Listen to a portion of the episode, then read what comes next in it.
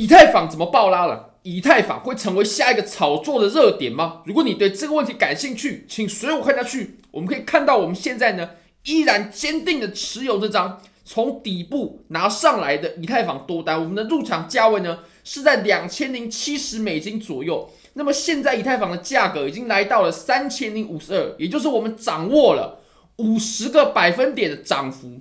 虽然说我们仓位开的不大，我相信在座的各位绝对都看得出来。不过呢，你可以看到我们现在依然掌握了两百五十多万啊，接近两百五十万左右的以太坊的收益。那如果我们结合上方比特币的利润的话呢，我们现在的总收益非常接近四百万的台币。好，我们还可以看到呢，我们之前呢以太坊加仓的多单，虽然说我们加仓的仓位真的是很小很小，我们就加了五万美金的仓位而已。那么之前有非常多人说我们这张单子呢，我们在扛单。不过我们从两千四的入场价格呢，多单一路扛到了三千零五十一，也就是我们吃了六百美金左右的利润。那我们可以看到呢，我们现在啊也有着一万多美金的收益了。那如果你也觉得这个利润不错的话，你也想试试看交易，你也对交易感兴趣的话，非常欢迎你点击影片下方的 Buybit 链接。现在只要 KYC 入金一百美金，就会送你三十美金的现金，现金哦，就是可以提币走的。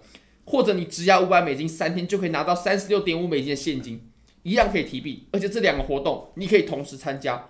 我们来看到现在以太坊的盘面，那我们先从周线来看，我们可以发现呢，以太坊我们这张多单是从什么时候入场的呢？其实我们入场的逻辑非常简单，就是突破了这个底部的区间。当时我们底部的区间大概在两千一，这下方区间的上缘呢、就在两千一，明确的阻力就在两千一。一旦两千一它可以被突破的话，那就代表我们以太坊呢即将迎来一波多头走势。很明确，我们现在也走了五十趴的上涨出去了。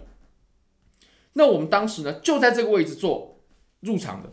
如果说大家一直有锁定我们频道，我们可以发现呢，我们之前呢、啊、多单我们就是开在。十一月初左右的位置，我们就去入场了多单啊，就在这个点位，差不多入场。那我们算一下，现在也大概拿着这张多单四个月了啊。其实这四个月呢，真的蛮磨人的耐性的。那我们可以看到呢，两千一突破过后，我们下一个目标啊，就会落在我们前期箱体的下缘，也就是大概在两千五左右的价位。那我们在中间呢，我们也产生了一个区间，这个区间呢。我们现在来看呢、啊，它已经可以证实，它就是我们上涨的中继了，也就是上涨中继的箱体。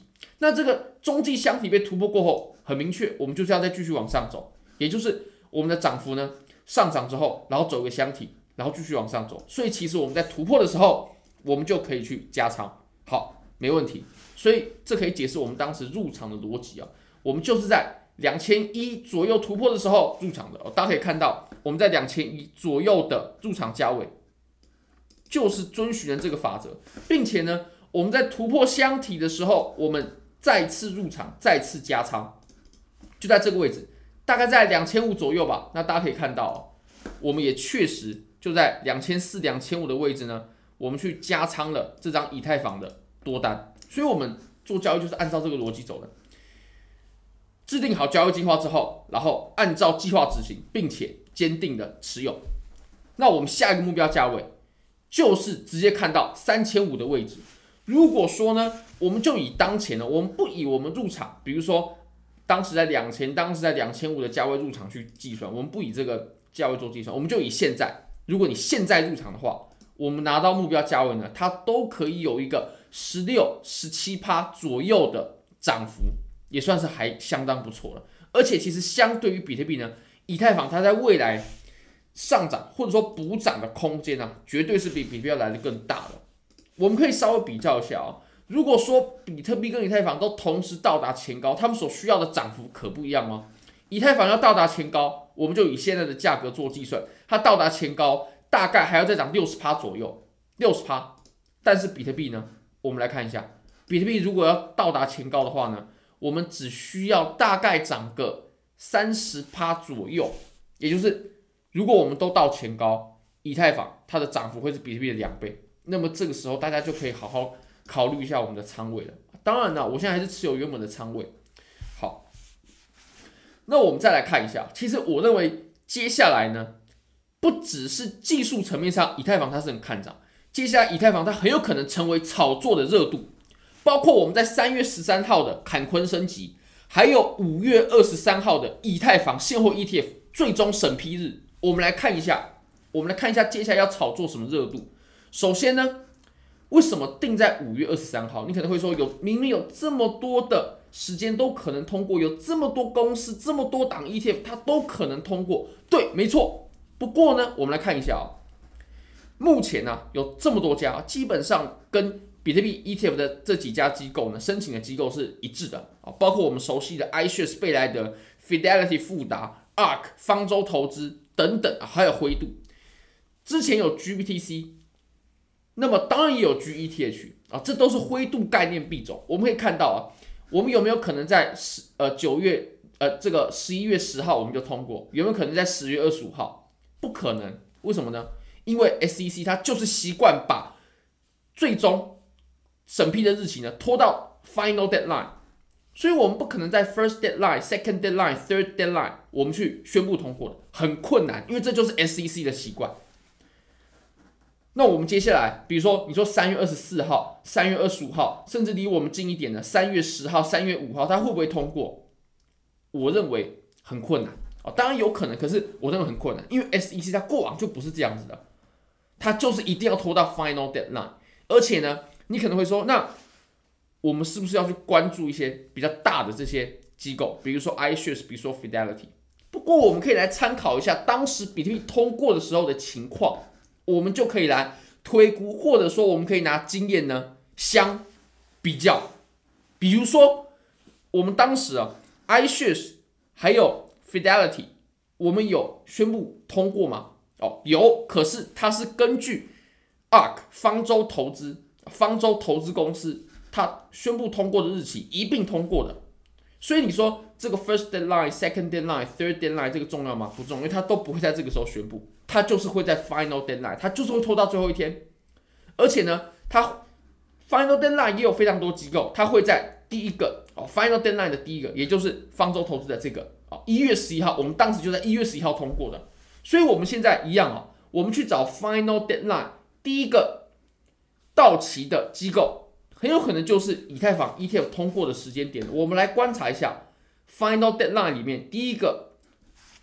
到达时间的机构是什么呢？就是这个啊，VAN 啊，那时间点呢，大概就是哦五月二十三号，五月二十三号，所以大家要记牢这个时间点呢。那我认为我们在五月二十三号之前呢，会跟当时比特币现货 ETF 一样，以太坊的价格它会随着 ETF 的消息啊上下波动，并且不断的被炒作，并且不断的被炒作。我们来看一下当时啊，比特币是怎么走的，我们就可以来借鉴我们。到时候，或者说现在到五月二十三号的这段走势，以太坊会怎么走？我们来看一下比特币的日线级别图表。当时不知道大家还记不记得，最一开始的时候啊，我们就在这个位置。十月十六号的时候，当时有个假消息说比特币现货 ETF 通过了，不知道大家还记不记得？然后比特币就暴拉了一波。那其实我们从现在来看，那是假消息吗？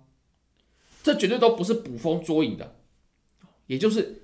并不是空穴来风啊啊，并不是空穴来风啊，很有可能真的有知道内幕的记者，或者说有知情人士，他真的已经透露哦，真的非常有可能会通过，那才拉这一根，而且一定有人知道。那你可你可能会说，诶，我们从技术层面上，我们看不看得出来？其实我认为技术技术上，就是从图表上呢，它绝对比消息面要反应得更快。我们来看一下我们当时的这波上涨啊，这波上涨当时是什么情况呢？往上插针之后收了长上影线，并且在未来的几根 K 线把上影线给修复了，这个就是典型的仙人指路形态。如果说它收了一根长上影线之后，后来我们的价格节节败退，节节往下，那么这根上影线它确实就是一根看空的上影线。你可能会说上影线看空，不过呢，在仙人指路里面啊，收了这种长上影线。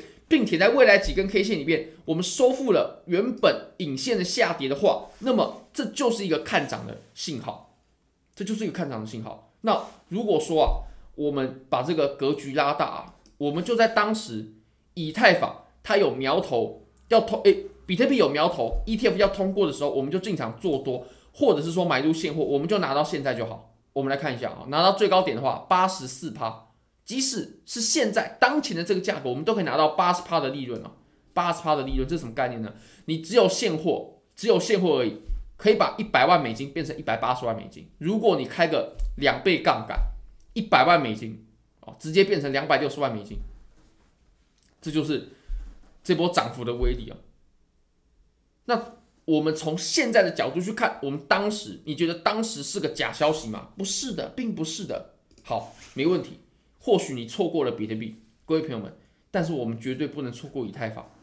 我们来看一下我们当前的图表，我们现在比特以太坊它也开始上涨了，而且它已经连续走了一个月的涨势了，这个涨势不可停。最重要的是什么呢？为什么我认为热度会从比特币慢慢到以太坊身上，而且以太坊接下来会有诸多炒作的热点呢？因为你可以观察，我们在最近的上涨，以太坊的上涨强度已经开始强于比特币了。如果大家有观察到的话，那我相信接下来会慢慢变成以太坊啊，它以以太坊为主轴的行情。那我们最后最后呢，我们再来看一下啊，呃，这个 Scott Johnson 呢，他是一个美国的律师。那其实律师啊。他这里他在他的字迹都有写，他是 finance lawyer，也就是金融的律师。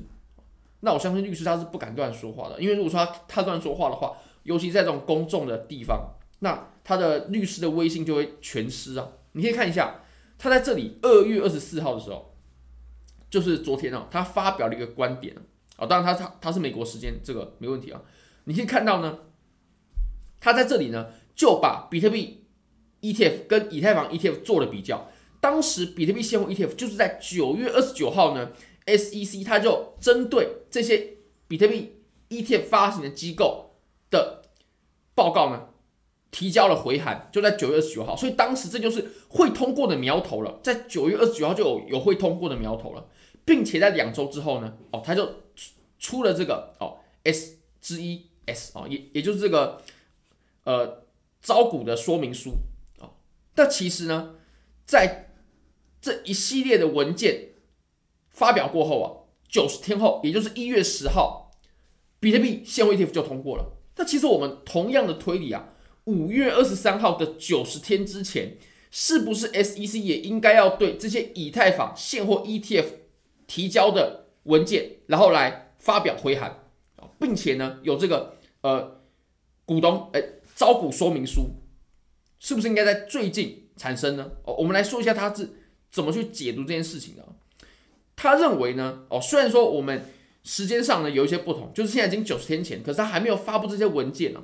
但是他说什么呢？啊，SEC could deviate 啊，这个 deviate 就是会有一些差异啊。那这个变异数也就是这个字哦，这个呃这个 deviation 啊，标准差就这个字。他他认为呢，以太坊跟比特币之间它会有一些变异哦。不过其实你从他的一言一字一句当中，你可以认。你可以解读的出来啊，他就是认为以太坊会通过，不然他不会这样讲。那我也认为呢，其实以太坊啊，从西方媒体的这种报道的角度来看呢，以太坊 ETF 通过的几率绝对比不通过要来的大得多，这个绝对是大家可以去做参考的。那么他认为啊，虽然说会有一些不同啊，但是呢，这些文件相应出来的时候，那就代表以太坊 ETF 它真的会通过。那最后呢，他还补了一句啊，他有信心呢。即使我们在二零二四的五月没有通过，我们也会在二零二五的年终之前也会通过。啊，也就是它并不是一个是与否的问题啊，只是时间点的问题啊，这是这个律师他的意思。那么，其实二零二五呢，还有另外一个解读，就是我们会在这轮牛市也会通过以太坊的 ETF。其实这个也不难理解，因为你说比特币通过了，那以太坊它有什么理由不通过呢？那我相信最大的障碍呢，是会在第一个是从零到一哦，从零到一，从无到有的的过程哦，并不是啊、呃，接下来哦就持续发酵的这个过程。好，如果你觉得这支影片对你有帮助的话，非常欢迎你帮我点赞、订阅、分享、开启小铃铛，就是对我最大的支持。真的非常非常感谢各位，拜拜。